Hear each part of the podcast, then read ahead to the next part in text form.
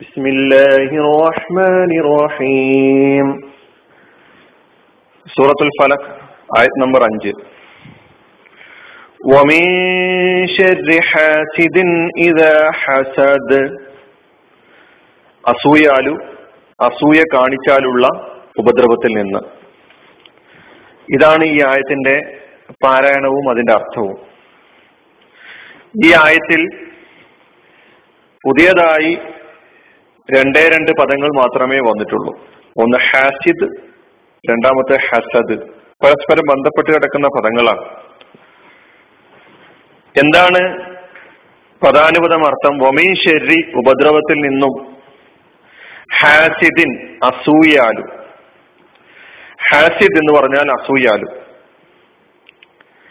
ഇതാ ഹസദ ഇതാ ഇതാ വക്കബയിൽ വന്ന അതേ പദം. ഇതാ. ആൽ ഹസദ അസൂയ കാണിച്ചാൽ ഹസദ ക്രിയയാണ് ഹാസിദ് നാമരൂപമാണ്.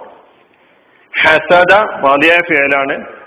അതിന്റെ മുതാരി ഹസുദു ഹസദ എന്ന് പറഞ്ഞാൽ അർത്ഥം അസൂയ കാണിച്ചു. വമീശ്വരി ഹാസിദിൻ അസൂയാലുവിന്റെ ഉപദ്രവത്തിൽ നിന്നും.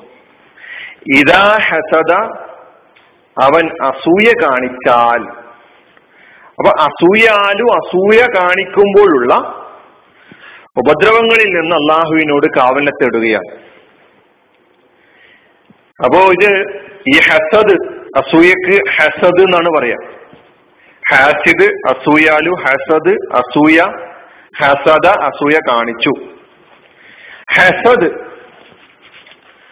ഇത് വിശ്വാസിയെ സംബന്ധിച്ചിടത്തോളം വളരെ ഗൗരവപൂർവം ചിന്തിക്കേണ്ട ഒരു വിഷയമാണ്. എല്ലാവരിലും കടന്നുകൂടാൻ സാധ്യതയുള്ള ദുസ്വഭാവമാണ് അസൂയ എന്ന് പറയുന്നത്. അസൂയയുടെ നിർവചനം എന്താണ് ഈ അസൂയ എന്ന് പറഞ്ഞാൽ ഒരാൾക്ക് അള്ളാഹു നൽകിയ അനുഗ്രഹം അള്ളാഹു സുബാനുഹുവ താല നൽകിയ പദവി. അള്ളാഹു സുബാനുഹുവ താല നൽകിയ ശ്രേഷ്ഠത. അള്ളാഹു നൽകിയ നന്മ. ഇവയിലൊന്നും നമുക്ക് സംതൃപ്തി ഉണ്ടാകുന്നില്ല. അവയിലൊക്കെ നാം അസഹിഷ്ണുക്കളായി തീരുക അതായത് ഒരാൾക്ക് അള്ളാഹു നൽകിയ അനുഗ്രഹത്തിലോ അയാൾക്ക് നൽകിയ ശ്രേഷ്ഠതയിലോ നന്മയിലോ അസഹിഷ്ണുവായി തീരുക. എന്നിട്ട് അത് അയാളിൽ നിന്ന് നഷ്ടപ്പെടണമെന്ന് ആഗ്രഹിക്കുക. എന്നിട്ട് തനിക്ക് ലഭിക്കണമെന്ന് ആഗ്രഹിക്കുക. നന്ന ചുരുങ്ങിയത് അയാൾക്കത് നഷ്ടപ്പെടുകയെങ്കിലും വേണമെന്ന് ആഗ്രഹിക്കുക. വല്ലാത്തൊരു ദുഷ്ട മനസ്സാണ് അസൂയാലുവിന്റെത്.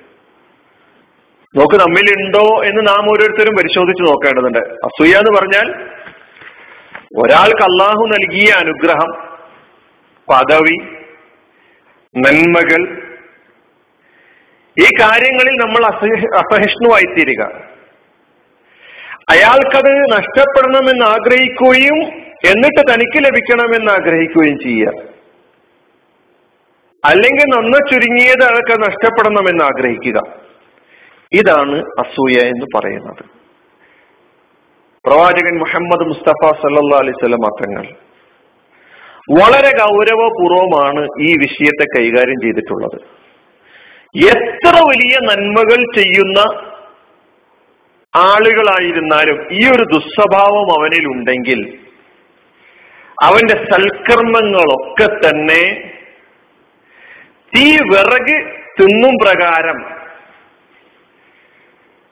ഈ അസൂയ നന്മകളെ കാർന്നു തിന്നും എന്ന് പ്രവാചകൻ സല്ലാസ്ലം പഠിപ്പിക്കുന്നു.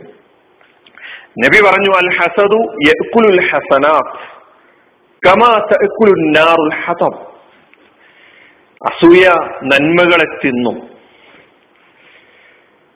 കമാറുൽ ഹതബ തീ എപ്രകാരമാണോ വിറക് തിന്നുകൊണ്ടിരിക്കുന്നത്?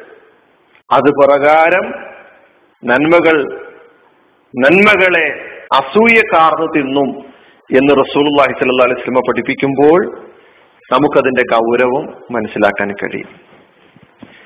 എന്നാൽ സാധാരണഗതിയിൽ ഒരാൾക്ക് ലഭിച്ച അള്ളാഹു നൽകിയ അനുഗ്രഹം അത് എനിക്കും ലഭിക്കണമെന്ന് ആഗ്രഹിക്കുകയും അള്ളാഹുവിനോട് അതിനുവേണ്ടി പ്രാർത്ഥിക്കുകയും ചെയ്യുക എന്നത് അസൂയയുടെ ഗണത്തിൽപ്പെട്ടതല്ല. ഒന്നുകൂടി മനസ്സിലാക്കുക ഒരാൾക്ക് അള്ളാഹു നൽകിയ അനുഗ്രഹം. ആ അനുഗ്രഹം തനിക്ക് ലഭിക്കണമേ എന്ന് ആഗ്രഹിക്കുകയും പ്രാർത്ഥിക്കുകയും ചെയ്യുക. ഇത് തെറ്റല്ല. റസൂലുള്ളാഹി സ്വല്ലല്ലാഹി അലൈഹി വസല്ലമ തങ്ങൾ പഠിപ്പിച്ചു. ലാ ഹസദ ഇല്ലാ രണ്ട് കാര്യങ്ങളിൽ നിങ്ങൾക്ക് അസൂയ അനുവദനീയമാണ്. എന്താണ് ആ അസൂയയുടെ സ്വഭാവം? റജുലുൻ ആതാഹുല്ലാഹു മാലൻ ഫസല്ലതഹു അലാ ഫിൽ ഹഖ്. ഒരാൾക്ക് അള്ളാഹു ധാരാളം സമ്പത്ത് നൽകി. അങ്ങനെ അദ്ദേഹം ആ സമ്പത്ത് സത്യമാർഗത്തിൽ ചെലവഴിക്കുക ചെലവഴിച്ചു കൊണ്ടിരിക്കുകയാണ് അങ്ങനെ ഈ സമ്പത്തിൽ നമുക്ക് എങ്ങനെ അസൂയ ഉണ്ടാവാമെന്നാണ് പ്രവാചകൻ പറയുന്നത്? ഇതുപോലെ പടച്ചവനെ നീ എനിക്ക് സമ്പത്ത് നൽകുകയാണെങ്കിൽ എനിക്കും നന്മയുടെ മാർഗത്തിൽ ചെലവഴിക്കാൻ സാധിക്കും. ഞാനും അതിന് ചെലവഴിക്കാൻ തയ്യാറായിരിക്കും എന്ന് ആഗ്രഹിക്കുക. രണ്ടാമത്തെ റജുലുൻ ആതാഹുല്ലാഹുൽ ഹിക്മത ഫഹുവ യഖ്ദി ബിഹാ വയുഅല്ലിമുഹ അള്ളാഹു ഒരാൾക്ക് വിജ്ഞാനം നൽകി അറിവ് നൽകി. അയാൾ അതനുസരിച്ച് പ്രവർത്തിക്കുകയും പഠിപ്പിക്കുകയും ചെയ്യുന്നു. അതുപോലെ എനിക്കും ആഗ്രഹിക്കാം പടച്ചവനെ. നീ എനിക്ക് ഇപ്രകാരം വൈജ്ഞാനികമായ ഉയർച്ച നൽകുകയാണെങ്കിൽ ഞാൻ അതനുസരിച്ച് പ്രവർത്തിക്കുകയും മറ്റുള്ളവരെ പഠിപ്പിക്കുകയും ചെയ്യും എന്ന് ആഗ്രഹിക്കൽ അനുവദനീയമാണ്. അതാണ് പറയുന്നത് നന്മ ഒരാൾക്ക് ലഭിച്ച അനുഗ്രഹങ്ങൾ തനിക്കും ലഭിക്കണമെന്ന് ആഗ്രഹിക്കുകയും പ്രാർത്ഥിക്കുകയും അള്ളാഹുവിനോട് പ്രാർത്ഥിക്കുകയും ചെയ്യുന്നത് തെറ്റല്ല. അസൂയ തെറ്റായ ഇവിടെ നാം കാവലിനെ തേടണമെന്ന് ആവശ്യപ്പെട്ട അസൂയ ഒരാൾക്ക് ലഭിച്ച അനുഗ്രഹങ്ങൾ അയാൾക്ക് നഷ്ടപ്പെടുകയും തനിക്ക് ലഭിക്കുകയും ചെയ്യണമെന്ന് ആഗ്രഹിക്കുന്ന ദുഷ്ടമനസ്സിന്റെ ആ ദുഷ്ട മനസ്സിന്റെ സ്വഭാവത്തെയാണ് ഇവിടെ ആക്ഷേപിക്കപ്പെ ഇവിടെ ആക്ഷേപിച്ച് പറഞ്ഞിട്ടുള്ളത് എന്ന് നമ്മൾ മനസ്സിലാക്കേണ്ടതുണ്ട്. അള്ളാഹുവിൽ നാം ശരണം തേടുക. ഇതാ ഹസദ അസൂയപ്പെടുമ്പോൾ എന്നാണ് പറഞ്ഞിട്ടുള്ളത്. അസൂയാലു തന്റെ അസൂയയുടെ ആ അസൂയ എന്ന് പറയുന്ന പ്രവർത്തനം തുടക്കം കുറിക്കുമ്പോൾ പ്രാവർത്തികമാക്കുമ്പോൾ അപ്പോഴാണ് അള്ളാഹുവിനോട് അത്തരം അസൂയാലുക്കളുടെ അസൂയയിൽ നിന്ന് ശരണം തേടാൻ ആവശ്യപ്പെട്ടിരിക്കുന്നു. പ്രവാചകൻ സല്ലല്ലാ അലൈഹി സ്വല്ലമയോട് മക്ക മുശ്രിക്കുകൾക്ക് അസൂയ ഉണ്ടായിരുന്നു.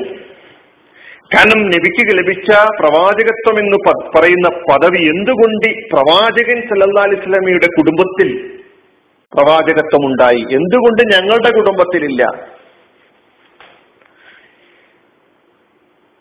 ഇതവരെ അലട്ടിയ വിഷയമായിരുന്നു. ഇന്നും അസൂയയുടെ വിവിധ തലങ്ങൾ നമുക്ക് കാണാം. വ്യക്തികൾ തമ്മിലുള്ള അസൂയ ജ്യേഷ്ഠാനുജന്മാർ തമ്മിലുള്ള അസൂയ